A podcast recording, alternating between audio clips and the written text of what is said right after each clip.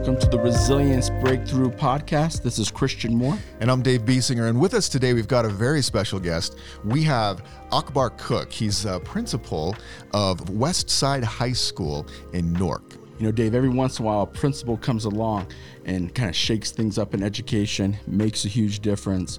And um, this is a game changer. And this is why I'm so excited to, to talk to him. Um, you know, I'm always telling educators, man, if if you're not pushing the envelope, um, and if few people aren't kind of upset with you, you're probably not advocating for kids at the level we need to advocate for. And and he, this is one of my heroes who literally has gone the extra mile. So I'm excited to learn more about his journey. Me too. And welcome to the show, uh, Principal Cook. Thank you, guys. Dave, Chris, this is awesome, man. I appreciate your hospitality, and let's let's have an exciting show. Okay, let's do it. So, tell us a little bit about yourself. Tell us tell us about your background. Tell us about how you got into education. You know, for those of for those in the audience who don't know who you are, just let them know where you're coming from, man.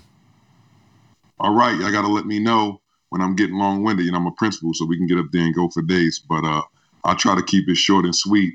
Uh, uh, born and raised in the city of Newark, uh, New Jersey, uh, single parent. Uh, really never knew my dad.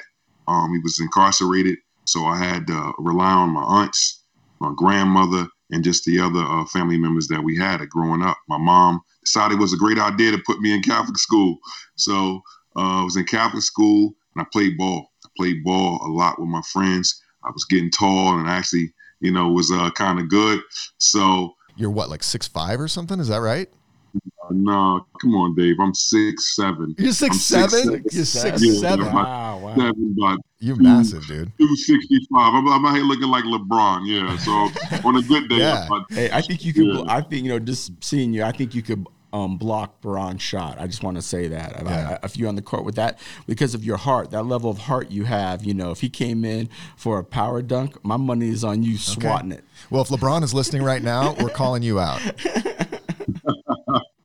I don't know if I swat it, but he might run into a wall and it's all this uh, weight I put on. But yeah, but I appreciate that. I remember around about 13, 14 years old, uh, my aunt, who was big in the Boys and Girls Club, my auntie, she said, I, I think uh, I got a great job for you. And I became a camp, camp counselor at a life camp. And there was I, I, realized I was like the kid whisperer. Like I could, like I knew I, I can get the pulse of what the kids were thinking, and and I could really articulate it, and, and, and I moved the agenda as a camp counselor. Tell us about the kid whisperer thing. I want to hear more about that. At the beginning, I was trying to be something I wasn't. I was trying to be a disciplinarian.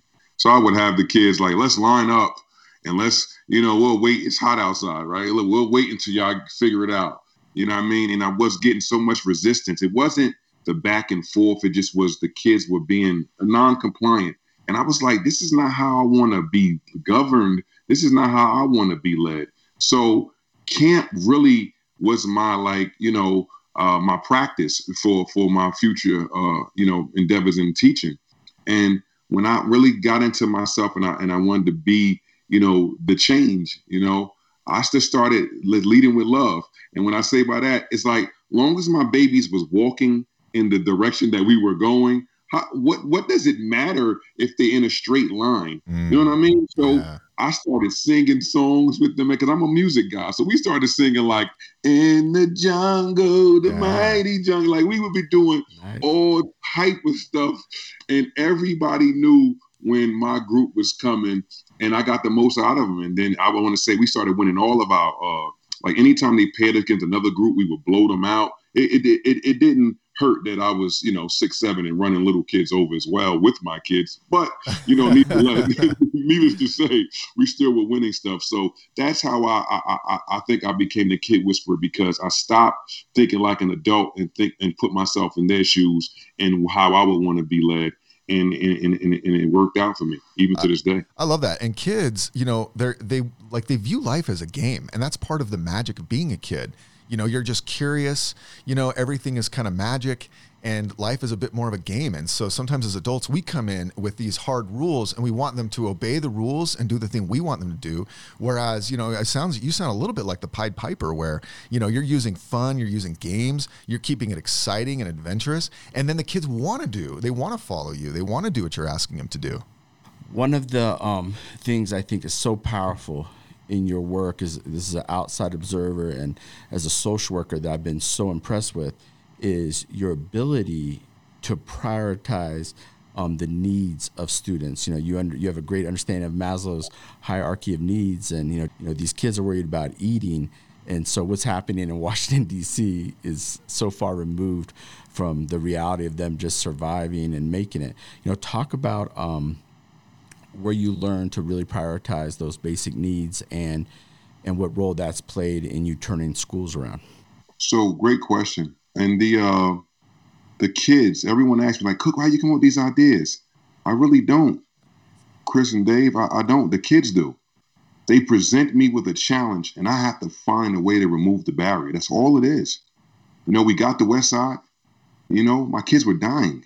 It was they literally was being slaughtered. I sat back and had to watch my kids get picked off every summer, and I refused to let it happen. So that's where the Lights On program came from. It came from what is my how am I going to move differently knowing that this is happening to my kids? So I'm a Boys and Girls Club kid. I decided to create a Boys and Girls Club in my building with better place. I used the human capital. I leveraged the human capital that was in my building, and we created stations for them. The similar way I told you I did to the classroom, and that's what Lights On was. Just open up the building, feed them, give them safe passage in a place, and see what happens. So after we put Lights On in there, no deaths in, in, in my school since 2016 uh, in, in, in that area since we did that. Then then my kids are not eating. Oh my God! Like you're not eating? Okay. Guess what? It's taking you forever to get to school because you got to take your slippers to school and you got to walk here. And you don't have any bus fare. Fine. Breakfast is unlimited until you come here. I, I got breakfast. You can always go up there and eat when you get here. That removes that barrier. Lunch, my school is free and reduced lunch. Uh, gave them a snack on the way out. Well, cook, we're not eating on the weekends. Okay, community food bank. I need family packs. Uh, I give a, a, a, as a family pack is enough is, a, is enough food for a family of four. If you got eight, we'll give you double. Oh, but cook, you're embarrassing us when you call us down to get the food. Oh, wow. Okay. Go to the mall. Aeropostale, Gap, give me your bags. Any book bags I got left over, I'll stash it in there. Cook, that's still a band-aid though. It's still kids trying to pick on us. And the same kids that are picking on us, parents called and asked for food too. So I had to change the thinking or the mindset. I created a show called Chopped. Think of Chopped, West Side Chopped. Think of it. Uh, they take a box of unknown items and they make something out of it. Well, guess what? In my boxes, it could be uh, tuna fish, ragu, mixed vegetables, and Cheerios. What in the world are my That's kids cooking cool. with that? We created Chopped. We showed them these amazing things. Guess what? Now you highlighted the positive things you can do with it and also leverage that somebody in the community may need it. So you no one never knows who what you're bringing at home for. Bam, solved it. Now my kids are eating right, and now we're feeding the, the community. So again, another thing comes up. My kids are not coming to school. Why? Uh, one, they're being bullied because they are not have they don't have clean clothes. The laundromat was organic, just like that. What ways can I, you know, leverage my partnerships to remove a barrier for my kids? Okay, gives me the laundromat you know, Ellen, Oprah. Now I started getting all the detergent coming in. Okay, America. Okay, all over the world. Enough with the detergent. I got enough. Can you give me feminine products? Can you give me deodorant, toothpaste, soap, and those things? So if a kid don't have any resources at home, they still can come to school and get those things and feel, you know, that confidence that they need to be successful. So, fellas, everything that we came up with it was a problem that was in my kids were facing, and I had to remove it. People wait for policies to change. I'm against that. I am the change. Again, getting back to my aunts, I will never be the weakest link for these kids. So I'm going to do everything in my power to remove those barriers, and that's just what we've been doing. A male, powerful male that has the ability to nurture is extremely life changing for these kids. And um, I, I, know a lot of the journey you've been on, you've been able to, you know, create an environment where kids feel safe. They feel safe when they walk into a school or into a classroom. Maybe talk a little bit about um, things you've done to kind of make that happen. So I want to I want to go back because it's I think this tie it all in, right? So so let me go back a little bit, Chris. So I get to I get to Florida Atlantic, I mess up again right now. It's because I'm in Boca and I just have I'm wilding, right? so so uh, I had to make another call to my aunt and said, "Listen, like it's, it's, it's going bad. Like I'm like I'm on like I'm teetering on the uh, getting kicked out, you know what I mean, or or, or going crossing the finish line. And she said, "Ah, come on, babe. Like I'm, I'm rooting for you. I'm, I'm in your corner and all of that." And uh, I took an extra year to graduate. And during that time, fellas, uh, my aunt got sick and auntie passed away. So if I was doing everything I needed to do, auntie, who wanted this education thing for me uh, the most, uh, she could have came to my graduation and seen me go across it. So I felt I let her down. So so I end up coming home, um, and my other aunt, uh, Umi, we call her Umi is uh, Islamic for mother. Umi, uh, she worked at the Board of Education, and she said, ah, she's going to pick up where Auntie left off. So she picked up the reins. She got me an interview, and I got hired, fellas, to be the big black guy, right? I got hired to be a bouncer. Uh, I guess throw kids off the wall again. That drill sergeant thing that I told you as a camp counselor that I, I shunned away from, and I struggled my first couple years. And eventually, uh, the school gave up on me. And I want you to think about me being a, a young black male in elementary education. We're unicorns, and for them to give up on me, man, it, it, it yeah. sent shockwaves through my system because I said, "Wow, like I, they really didn't see the value. So while this was happening, I went back to school because I had this administrator who was just a just an idiot. And I said, well, if he got a doggone degree, uh, they must be giving them out. So I went back to school. and when I went back to school, I wanted to show my my aunt that that, that I, I could be that student. And I, now this time I was summa cum laude, all A's. I graduated, you know, with my administrative uh, degree, and I did it, you know, for her, and I did it for him. I wanted him to know he can't talk to me any kind of way because I got the same stuff he got. But then I just sat on it. So while this was transition was happening, they moved me to another school. And the great thing, fellas, it was like eye opening because now there were there were so many men of color in this building. So now I got to see how they interacted and did. So I started to find myself at this building. But even while that was going on, this new administration was trying to get me out of here. And I'm like, listen, man, is it my, my attitude or something like? Because I know I'm not the worst teacher in here, but I had to self reflect, fellas, and I say, you know what? It's me. I'm the common denominator. This is two schools that are looking to get rid of me. So I want to say that was like my mid, you know, yeah, your, your, your mid uh, your, your, crisis or whatever you want to call yeah, it. Yeah, yeah. I um, it's your career. I, I, got into survival mode, and I became the teacher that I, I think everyone wanted me to be. And by the end of that school year, I was being taped by that same administrator, and they were showing videos of me teaching my class to other to other professionals. i and uh, I'm sorry. I'm sorry that you got typecast. I'm sorry that you got put in a box that first time around when they just took a look at how you looked and they put you into a role that didn't suit you. They didn't understand that you you didn't have that toxic masculinity. You didn't want to be throwing kids up against the wall. Like I'm sorry that you got typecast in that role just because of how you looked and how how many of us do. You know, how many of us end up getting typecast, right? Just because of how we look. Um, so I'm sorry that happened to you. Um, Take us back to that moment where it flipped for you, and what was the difference, and what did you change? So, I, I took what I do best, and it's a relationship with the kids, and it's the innovation, right? So, relationships and innovation, I'm big with, right? And passion, which I'll talk about a little later, right? So, what I did was how how would I want to be taught, and what preparation do I have to do to make it become a reality?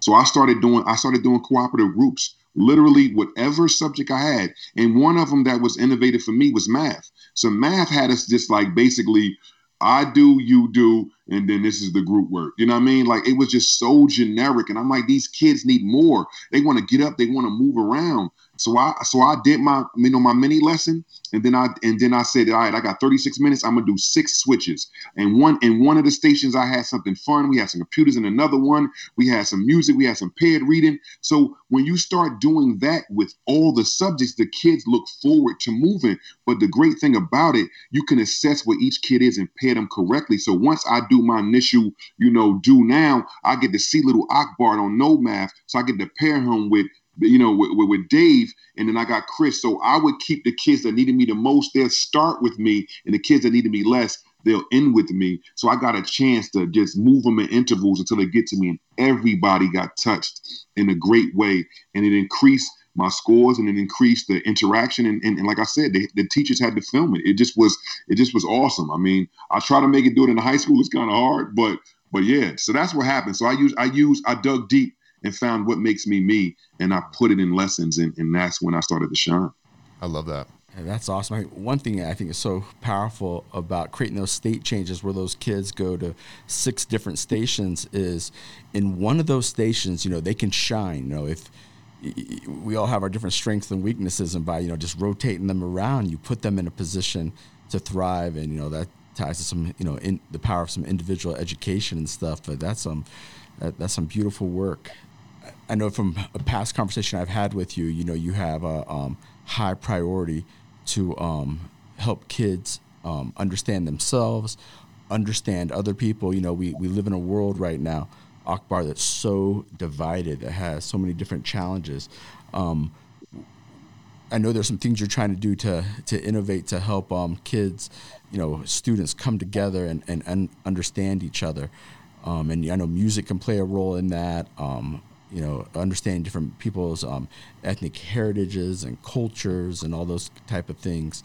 Um, speak to uh, maybe some unity stuff. What you're doing to help create some unity. All right. So so far as the unity and just dealing with you know with the social injustice uh, that were going on, I, I try, uh, Chris and Dave, I try to uh, not make my kids the victim, right? And I have to do this, and, and this is the coach in me talking. Like when when I coach basketball, we uh if if I have interactions with the uh the officials and the other team, I'm saying, oh my God, we're being cheated. Oh, this is not fair. Oh, woe is me. My kids feed off that. So if I if I if I if I start to put that in the air, that takes on another shape with them. So I've seen it happen, and I usually don't do it my like my coach. Like I don't call fouls in practice. I don't.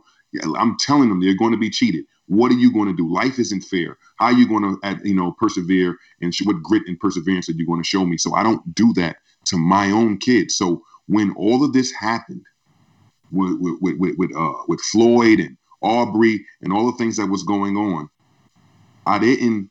Oh my God! Oh, it's, so messed up to be a black man and this i didn't do that because my kids was going to take on that same feeling and i didn't know how it was going to manifest I told them, okay, now what you going to do about it? Like, like I, was not. I wanted them to be victors and not victims. So I didn't just harp on that part. What I did was I showed them how to have relationships with the police. I have the best relationship with the police in my area, and I bring my police in and speak to my kids all the time. Whether it's about you just got your driver's license, let me show you what to do if you get pulled over. If this happens, like you build those relationships so you don't have to face that you know that that adversity and your kids know what they're going to do when that time comes up so that whole time all all of that was going on i was teaching my kids to be champions and to be victors and this is what you're doing that i couldn't they, their life is already impacted by the streets i couldn't add another layer of dysfunction to them to have them just want to give up so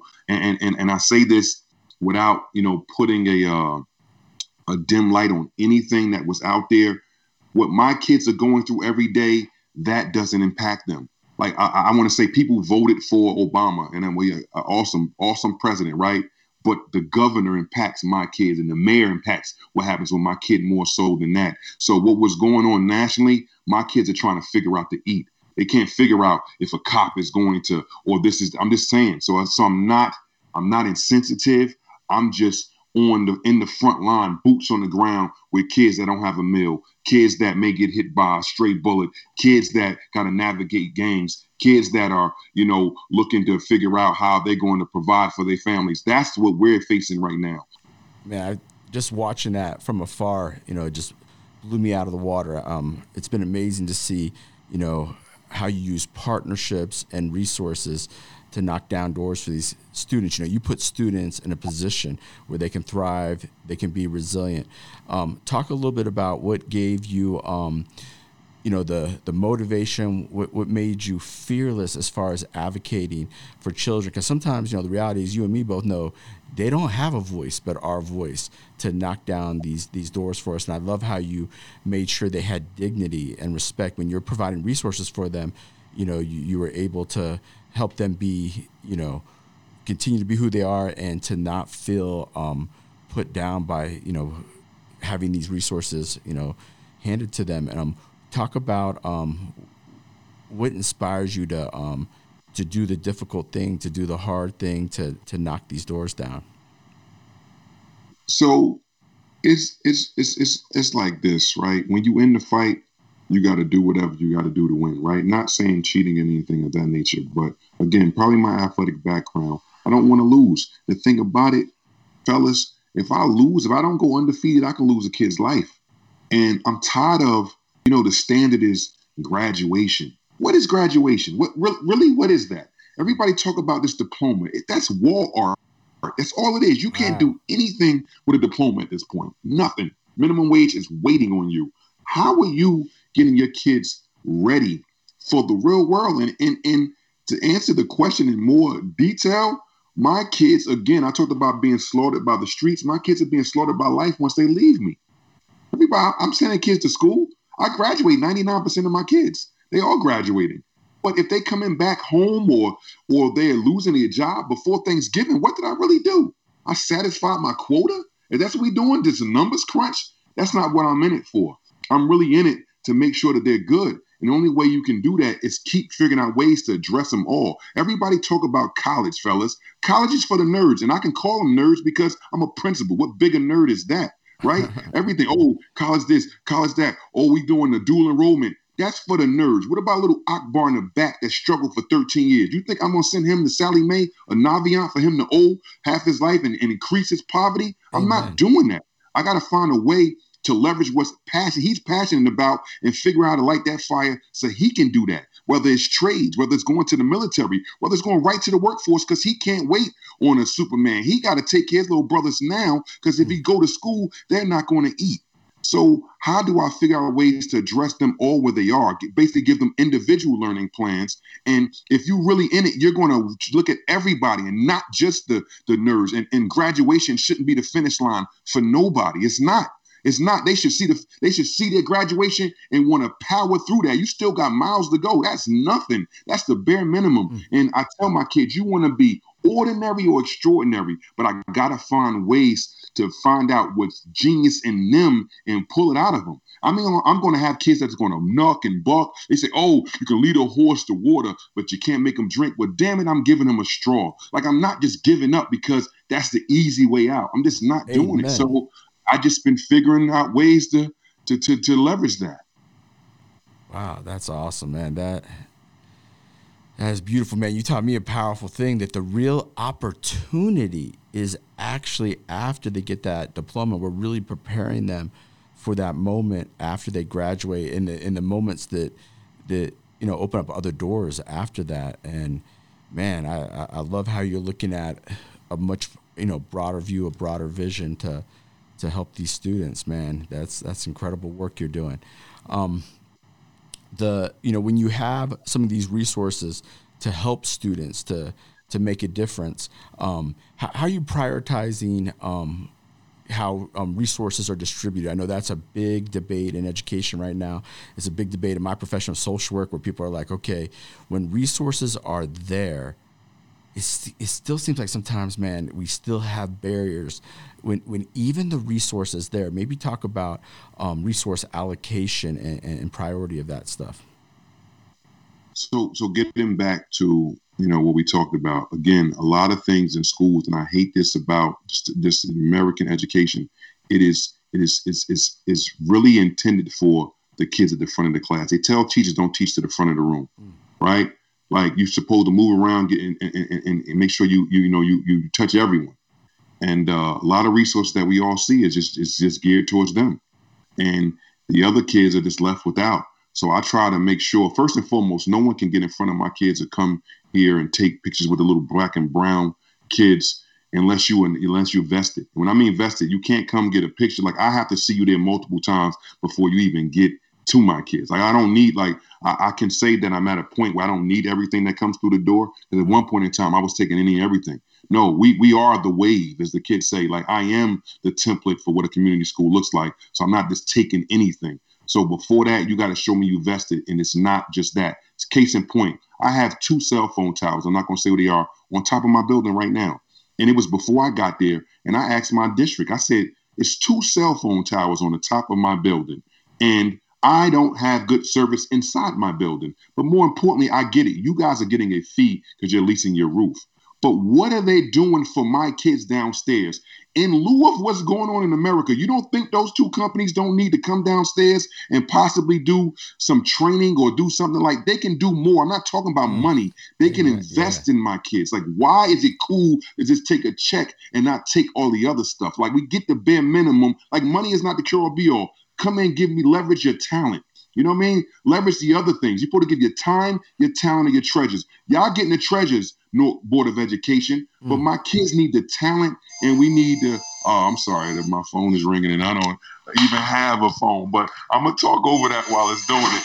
But again, leveraging those things that that they can do that has nothing to do with to, with just money, right? I know you can come train my kids how to, if it's a cell phone company, how to how to uh, fix a screen, so they maybe can open up a small business where they can fix cracked cell phone screens. If they'll go rich in my city, because every kid I know got a cracked cell phone screen and their parents, so mm-hmm. things of that nature. So just just really just really not just not not taking anything. I don't need to. And, and again, other schools may not be in the, the, situation that I'm in, where I don't have to oh beg and and and and, and, and borrow to get the resources. Once you build it, they will come. There's no doubt about it. We are the new shiny toy on the block, and all corporate America wants to play with us. And long as they play fair and they do right by my kids, I, they can come on in. Wow, that's a that that's is a very unique situation in this country. But what, what, what I love about it is you um you went out, you accessed resources, and once those resources were there, it put you in a position to say, okay, now I'm gonna redistribute. I'm to distribute these resources in a way that help these students thrive the most. And um, man, I wish everybody had those tools to work with. And I, I know a lot of educators listening to this are like, all right, well, how does that happen? How do you get outside, you know, resources outside, you know, in this world? We know, especially here in the U.S., uh, um, a small group of people control the vast majority of, of wealth and and resources. And you know your ability to go out there and and access those resources and gatekeep them a little bit in the best interest of children is is is unbelievable. But it hits me is there's so many other opportunities to do this. What's your advice to educators in um, getting resources to students? Well, I got to do a shameless plug. You know, uh, I do have my own consulting firm, Cook Educational Solutions. So you can definitely hit me up on cookeducationalsolutions.com. We no, hold on, say that one more time. I didn't. I didn't quite hear it. Let me just say that. How, how do they get a hold of you? Really clear. They get, they get in contact with me through my website, cookeducationalsolutions.com, and we can, you know, we can do a needs analysis for your building and figure out ways how to leverage the stakeholders in your area to help you guys out. But that's just one. But yeah. if you know, just at a you know, if I could answer the question in a little bit more detail, um, I, I, I went with my alumni. You got to figure, you know, I don't give, I don't care if it's a elementary school, middle school, or it's a high school. You got some powerful alumni that's around. If you just tap into it, I mean, we talk about make America great, build back better. We talk about all these things, right? But people are sending, you know, these top court, corporate companies are sending money overseas to help other countries eat and do all of this stuff they want to help, you know, the the the, the, the schools and the and the and the local you know towns, but they just need to know that it's not a money grab and they really getting something out of it. You know what I mean? So when you build it and you show them, like like I didn't ask for handouts at the beginning. I started to do it myself. And once you show everyone that you're doing it and you did it without them, they want to be a part of that. Like they want to get in, you know, not they don't want to build it up from the bottom. They want to come in when it's already moving. So you got to get your building moving. You got to do it yourself. Figure out ways to leverage your your your, your business because if you're in a school, you're a business. I, my, my budget about 7.5 million. I'm the CEO of a 7.5 million dollar company and I move accordingly. So I'm telling any administrator, your budget, you're the CEO.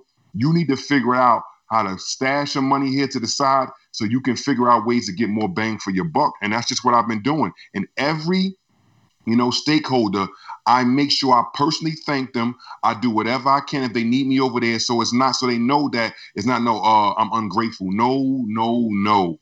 I will go the extra mile to let you know I was not great. I am grateful, and I will do everything in my power to make you proud of your investment. And that's how we've been doing it. So once you do that and the word gets out, then you get the Procters and Gambles to come in. You get the, you know, the the Rouse. You get these, you know, these big companies to come in and help, you know, and, and that's what's been happening. The Capital Ones. So so that's what we've been doing, uh, guys, and, and it's just worked out for me. So again, to answer the question again, you have to leverage what you have and build with your alumni and your community. And once you build it, folks will feel comfortable coming in knowing that they not their money is not being wasted. That seems like a pretty major shift in mindset. Um, you know, from a mindset of like scarcity to a mindset of abundance where you really view what you have as a valuable resource instead of you know feeling desperate like you have to do anything and everything. And let's get two cell phone towers up in here. You know t- talk to me about that shift in mindset. And so you know people talk about uh like budget right? They, oh like like think education period. I don't care if it's utah kentucky jersey florida is always that principle saying, oh, if my budget was this, oh, if my budget was that. Listen, that's what you got. Your kids can't wait, especially that graduating class. So you're gonna sit there and complain and cry. Oh, I don't have. You have a. You have what you have.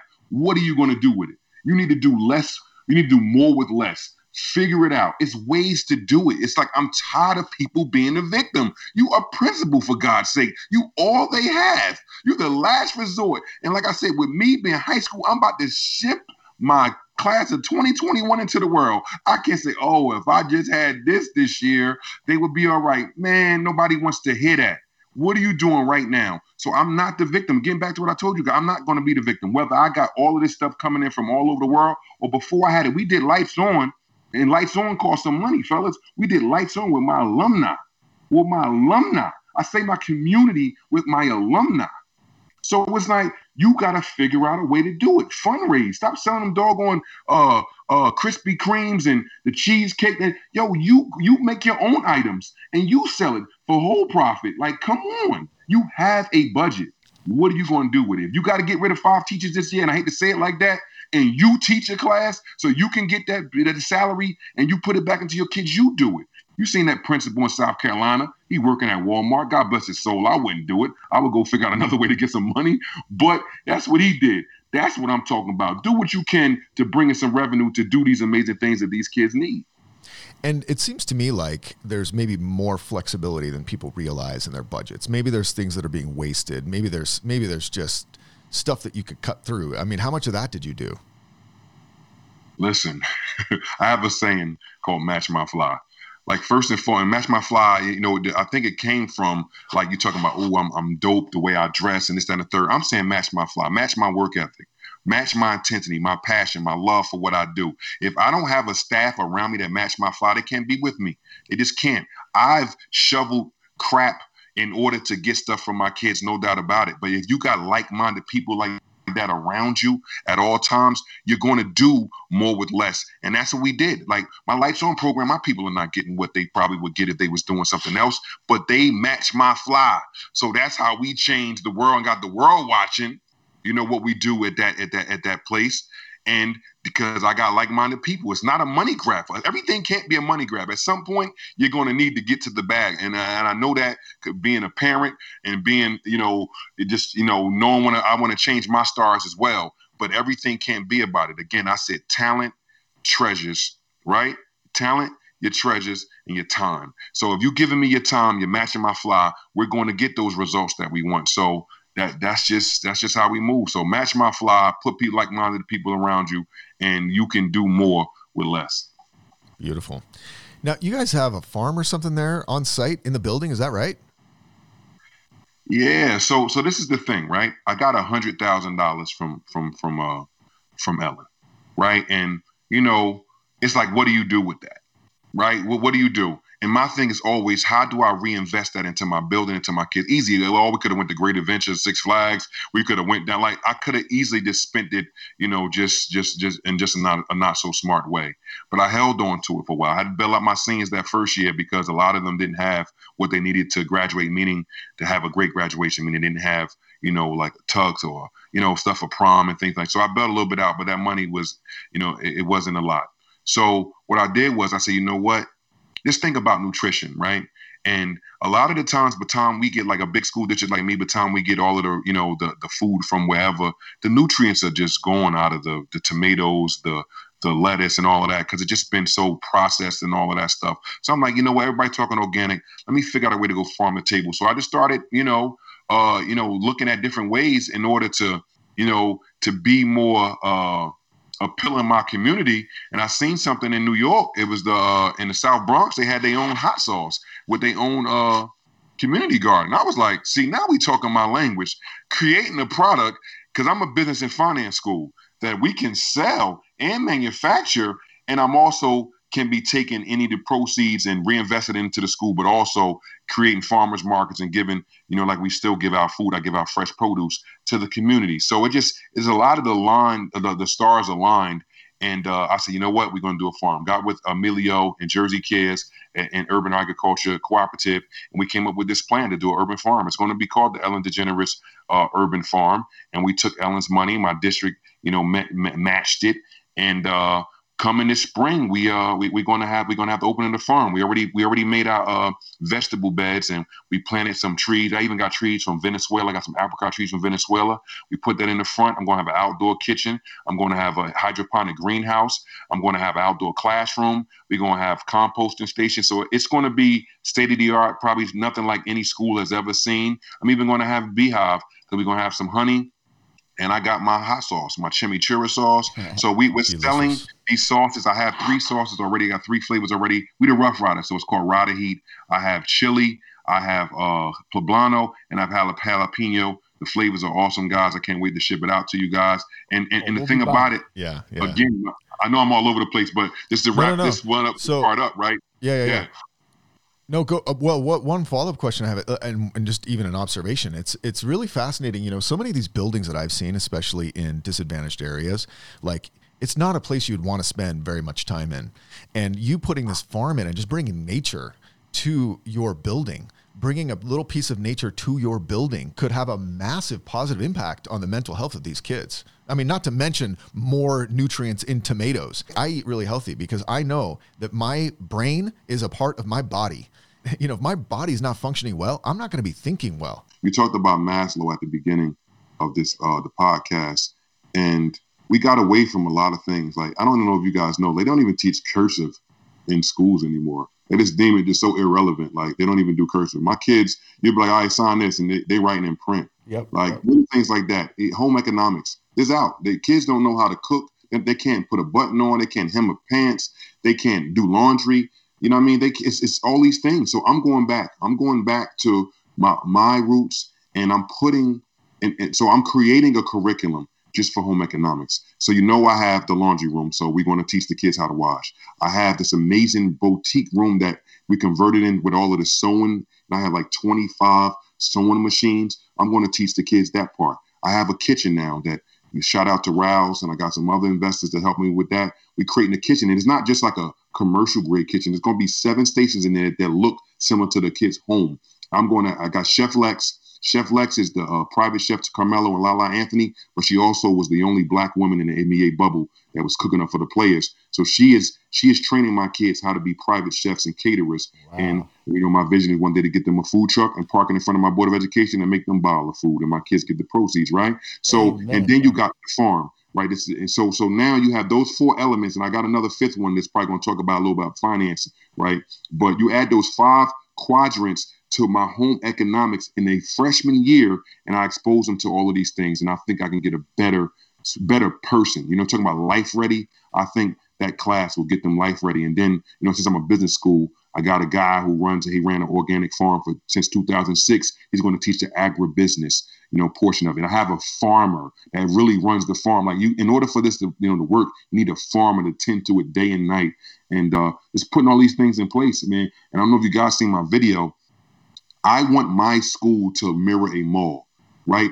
First and foremost, when you come in, I just told you those things that I have. I have Dame Dash Studios, and not just teaching the uh, music part, but teaching behind the scenes, whether it's the it's the uh, you know the, uh, the not the A and R, but the um you know the uh, audio engineering, whether it's the writing, whether it's the producing, not just in front of it. So that's so that's a place, right? I got a bank in my building, Capital One Bank. I got this boutique I just told you about where the kids get to make their own clothes and sell it, little knickknack shop. I'm putting a bodega. I'm really putting like a store in there that the kids can buy the knickknacks and they need a sandwich or need something like that. We're trying to partner with ShopRite to get that off the ground, right? I, I told you about the laundromat. I have my own print shop, 403 Print. I have my own uh, cosmetology coming, and we got our own line of cosmetology products with R&R Cosmetics.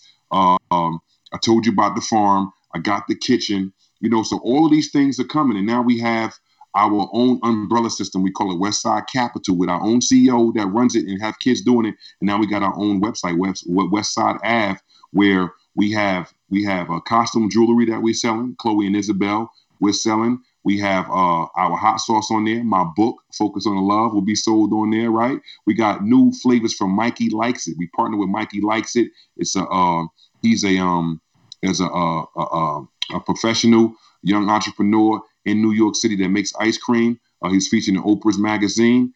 He gave us our three flavors. We got mint condition. You know, everything is green at Westside. We got mint condition. We got the Incredible Hulk, and we got this new pistachio flavor that's coming out. And again, all of that's direct to consumer. But the great thing about it, fellas, I'm creating job opportunities for my kids. My kids get 20% off every sale I don't need any money, and the, rest goes back to the school and, and keep buying those products. But now my kid don't have to run out to go work at a, a Macy's or whatever because they can do that right in school. I'm also paying my kids to go to school, so my kids are in my uh, associate's degree program for business administration. We pay them, and if they're doing any dual enrollment classes to that, so I'm figuring out ways to to, to, to not to, to not have to have a kid leverage whether they're going to go to school or have to take care of their family. I'm letting them take care of their family by going to school and also putting some money in their pocket. So right. that's what we've been doing.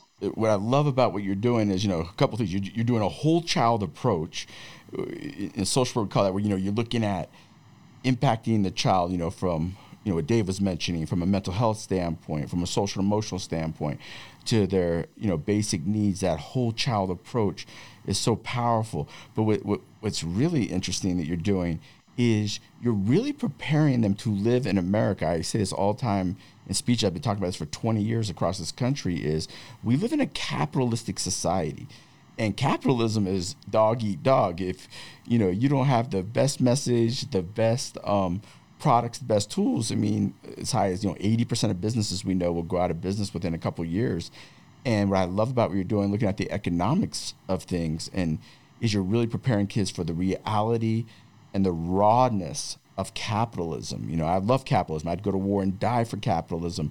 But we do know there's a percentage of kids and families, and we're seeing this all the time. We have over right now 50, I just saw 50 million families are worried about where their food's going to come from it, it, over a you know one week period. 50 million, you know, individuals in this great country, and um, and I, you know, the great education, edu- if education is to prepare us to be able to thrive, you know, what you're doing, Akbar, is, is I would call it, I'm going I'm I'm I'm to create something right now. It's called reality education, reality based education. What's the, what's the reality to thrive in this world? And, you know, I know, you know, I grew up as a street kid you understand the world, the streets, and what I see, what you're doing. I have a friend in Chicago. Those probably have heard of some of my other podcasts. Doctor, you know, Early King, who's doing work in inner city of Chicago. He's trying to prepare kids for the reality of what they face when they walk out that door,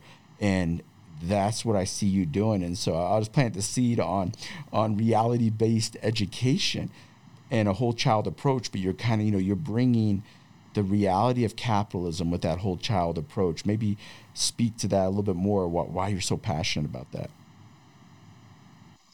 Thanks for that, Chris. I mean, you know, I'm tired of losing, man. I'm tired of losing, and I don't, you know, with us being adaptive leaders, like what what am I doing wrong? And I and I, and I want anyone to think that's listening to the podcast that I have all the answers. I don't. I still have kids that uh, think I'm full of shit. Excuse my French and that you know they're going to do it their way. It's, you're just not going to get everybody, but it's more about you know creating a trend and do that muscle memory, that repetition, that they know this is the standard here, and hopefully I can change a generation. I know it's not going to happen, you know, overnight, but just laying that groundwork. And and we talked about this. My my vision for my school, my vision is to from the moment they enter my doors until they gainfully employed, making a living wage, we're going to be with them, setting up ways for them to succeed. So if I'm talking living wage, see now we're not talking diploma no more. That's the problem. Everybody diploma. I'm talking living wage. Now, however they get there, that's you know that's on them. But I'm going to show them what it looks like. Like this generation, fellas, are one is fearless, right? It's just the most fearless generation I have ever seen. And how dare we project our brokenness on them? Oh, I don't know if you should do that. Bump that. Be what you want to be, do what you want to do. But let me give you the resources for you to make an informed decision.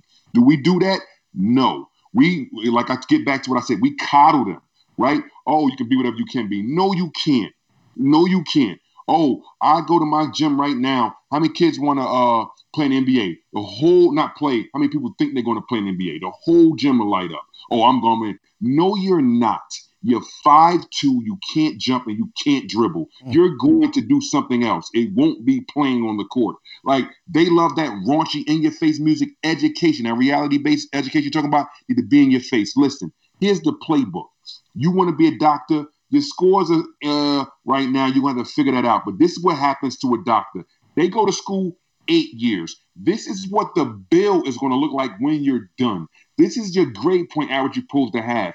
Now, do you think you can do that? I'm thinking, well, maybe you need to be a personal trainer. All right, so it needs to be just like that. Right now, we're just saying, oh, I, I watched the Food Network, right? And they say the, the, the, the restaurants that fail are the restaurants that have a million things on the menu. It's no way for you to know what that person is going to think about when they come in here. You need to go with 10 of your best items, five to 10, and figure it out. Education needs to be the same way. Think of college. I go to college. What is a communications degree? What is that? What am I going to get with that? Get that off the menu. All the things that are just money grabs for these institutions that we send our kids to that are, they're not going to get nothing out of it. It should be off the menu. And we should give it to them that way. So I'm trying to do that at my school. Give them the playbook for post-secondary success so they can make an informed decision. If little Akbar, Dave, and Chris still decide to go the opposite route, well, listen, baby, I did what I can do, but I will still be around with you until you get that living wage. But I can't again. I, I don't give you everything I got, but I'm thinking the education especially in colleges, is a money grab at this point. Because you think about it, you will give this kid $150,000, but won't give him a loan for a car. Like, I don't hmm. understand that. Wow. It's because, and then the institutions, and I don't want to get all political, they keep going up in prices. Like, what has changed? You're not paying for paper no more. Everything's digital. So why are colleges prices going up? Why? What are y'all doing when y'all need all of this money? So again, we need to figure out a way to show these babies right now before they leave us how to make an informed decision. If you need to go to a, a community college because it's half of what you'll be, or not even more, it's probably a third of what you got to pay for another one. Do that, get your two year there, and then you can go to the state school. You get all the state funding that you can. Like it need to be like that so the kids can make informed decisions. It's not like that, fellas, right now. We just mm. throwing all this stuff at the wall and seeing what sticks, and it's terrible. Yeah, and the and the institutions are making their own decisions for their own self-interest. They're clearly not prioritizing the best interest of the students that come through their doors. It's that is, I mean, I mean, you, you were talking about that being political. I don't think there's any controversy around that. Like these these institutions have massive endowments. They have massive amounts of money, but yet, as you said, tuition goes up every year. And is the value of a degree going up at the same rate? I would say, I mean, this would be controversial. Maybe you'll ask me to cut it. I don't know. I would say it's going down. I would say in the world we live in today, we live in an entrepreneur's world. We live in a world where nobody cares about that piece of paper that is stapled to the wall. What people care about is what you can do. And that's becoming more and more true. I mean, Google's hiring engineers right now who have no degree, who can say, I can code. We'll prove it. You sit down, you write some code, you got a job. I don't care where you went to school. I don't care how you learned how to do what you do. And that is reality based education right there. Show me what you can do. Don't tell me what some people taught you. Yeah, I'm with it. You you you hit it right on the nose, and I'm I'm, I'm great friends with Google, and absolutely, like like some of the best people that we know didn't go to school. Like like even my guy Tesla, he said I never went to Harvard, but people that work for me did. Yep, yep. That, that's it right there in a nutshell. That's it. Like whatever. Most most people work for a C student. You know, it's interesting, um, Akbar. You know, I was a D student, and I have, um, and I, am saying this in those humble, not saying this in any cocky way, but over the years, you know, I've had as high as you know 20, 25 people working for me, and you know, w- what gave me that opportunity was, and I, t- t- I say this all the time, you have to specialize in something. You have to have something that you know a tremendous amount about, and then you know that the world wants it. And in sometimes we don't teach kids the reality again of, of, of capitalism, of, of being an entrepreneur, and that's the um, you know, that's really what keeps the U.S. economy thriving. And I love what you're doing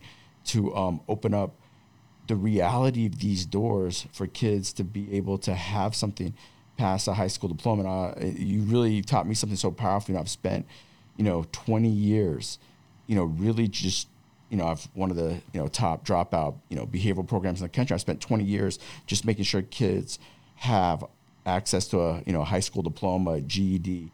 And I'll tell you, uh, I'm gonna make a promise to you right now, Akbar. I'm gonna be talking a lot more about the livable wage and the opportunity on the back end of, of that diploma because I think it's just it's a human thing to have that blind spot where we just focus in on you know one area you know just get, getting you know getting them this um, diploma is, is so important but at the end of the day it's not the X factor. The X factor is can you can convert it into a livable wage. You mentioned this earlier, Akbar. I thought I thought it was really interesting. And there's a there's a math equation you can run on a college degree. Okay, so if you want to if you want to say, hey, let's focus on this livable wage, right?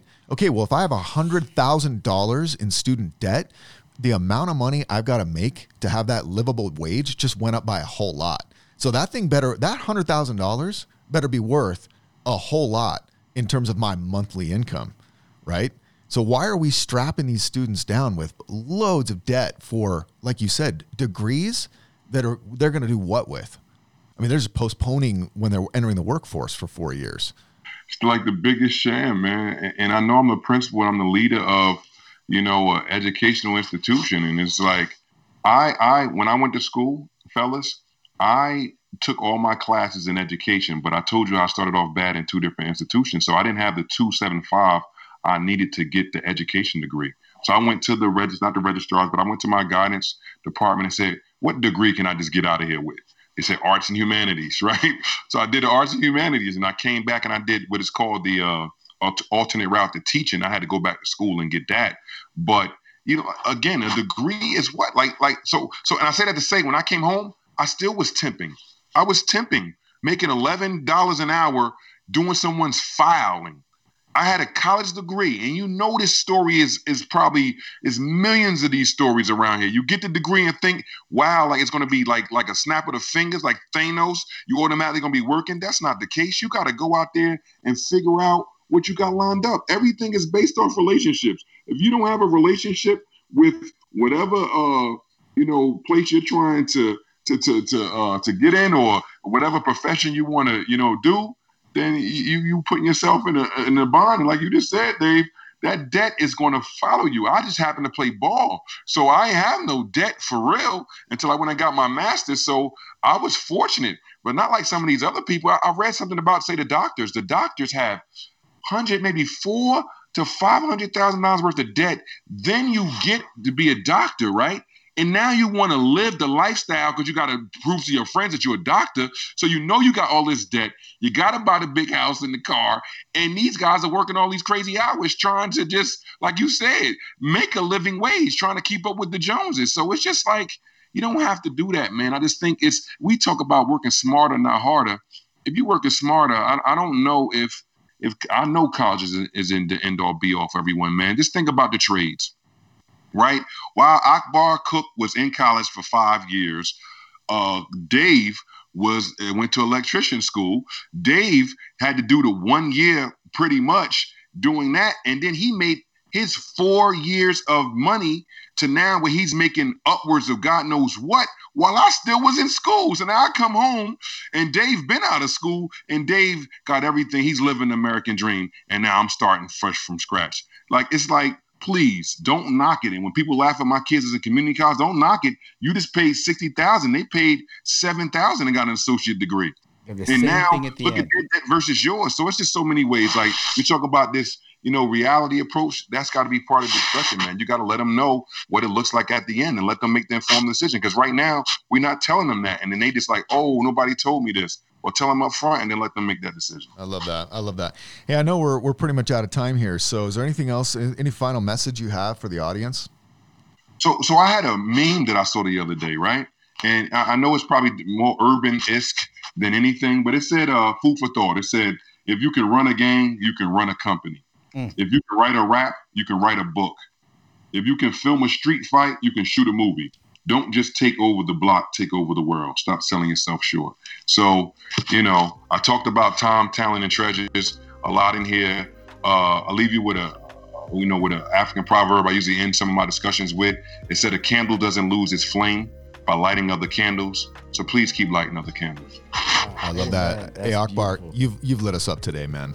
This has been an incredible discussion, very enlightening. Thank you so much for spending time with us man, this this this what I've been going through these last three years, man, It's been nothing short of amazing, and it shows you the power of love and what you can do if you just put your your all into it, man. So again, I can't leave without another shameless plug. You know, I got my book is coming out in the next month or so. We trying to, you know, wait till we get back into school so I can celebrate with my kids. But my book that's coming out is called Focus on the Love. It's a transformative approach to organizational leadership. Uh, I'm hoping that we run up the numbers and get love spread across all around the world. So, so thank you guys for this opportunity, man. I can't, I really appreciate it. Hey, thank you, Akbar. You're the best, man. Thanks for spending time with us. Hey, thank you, my friend.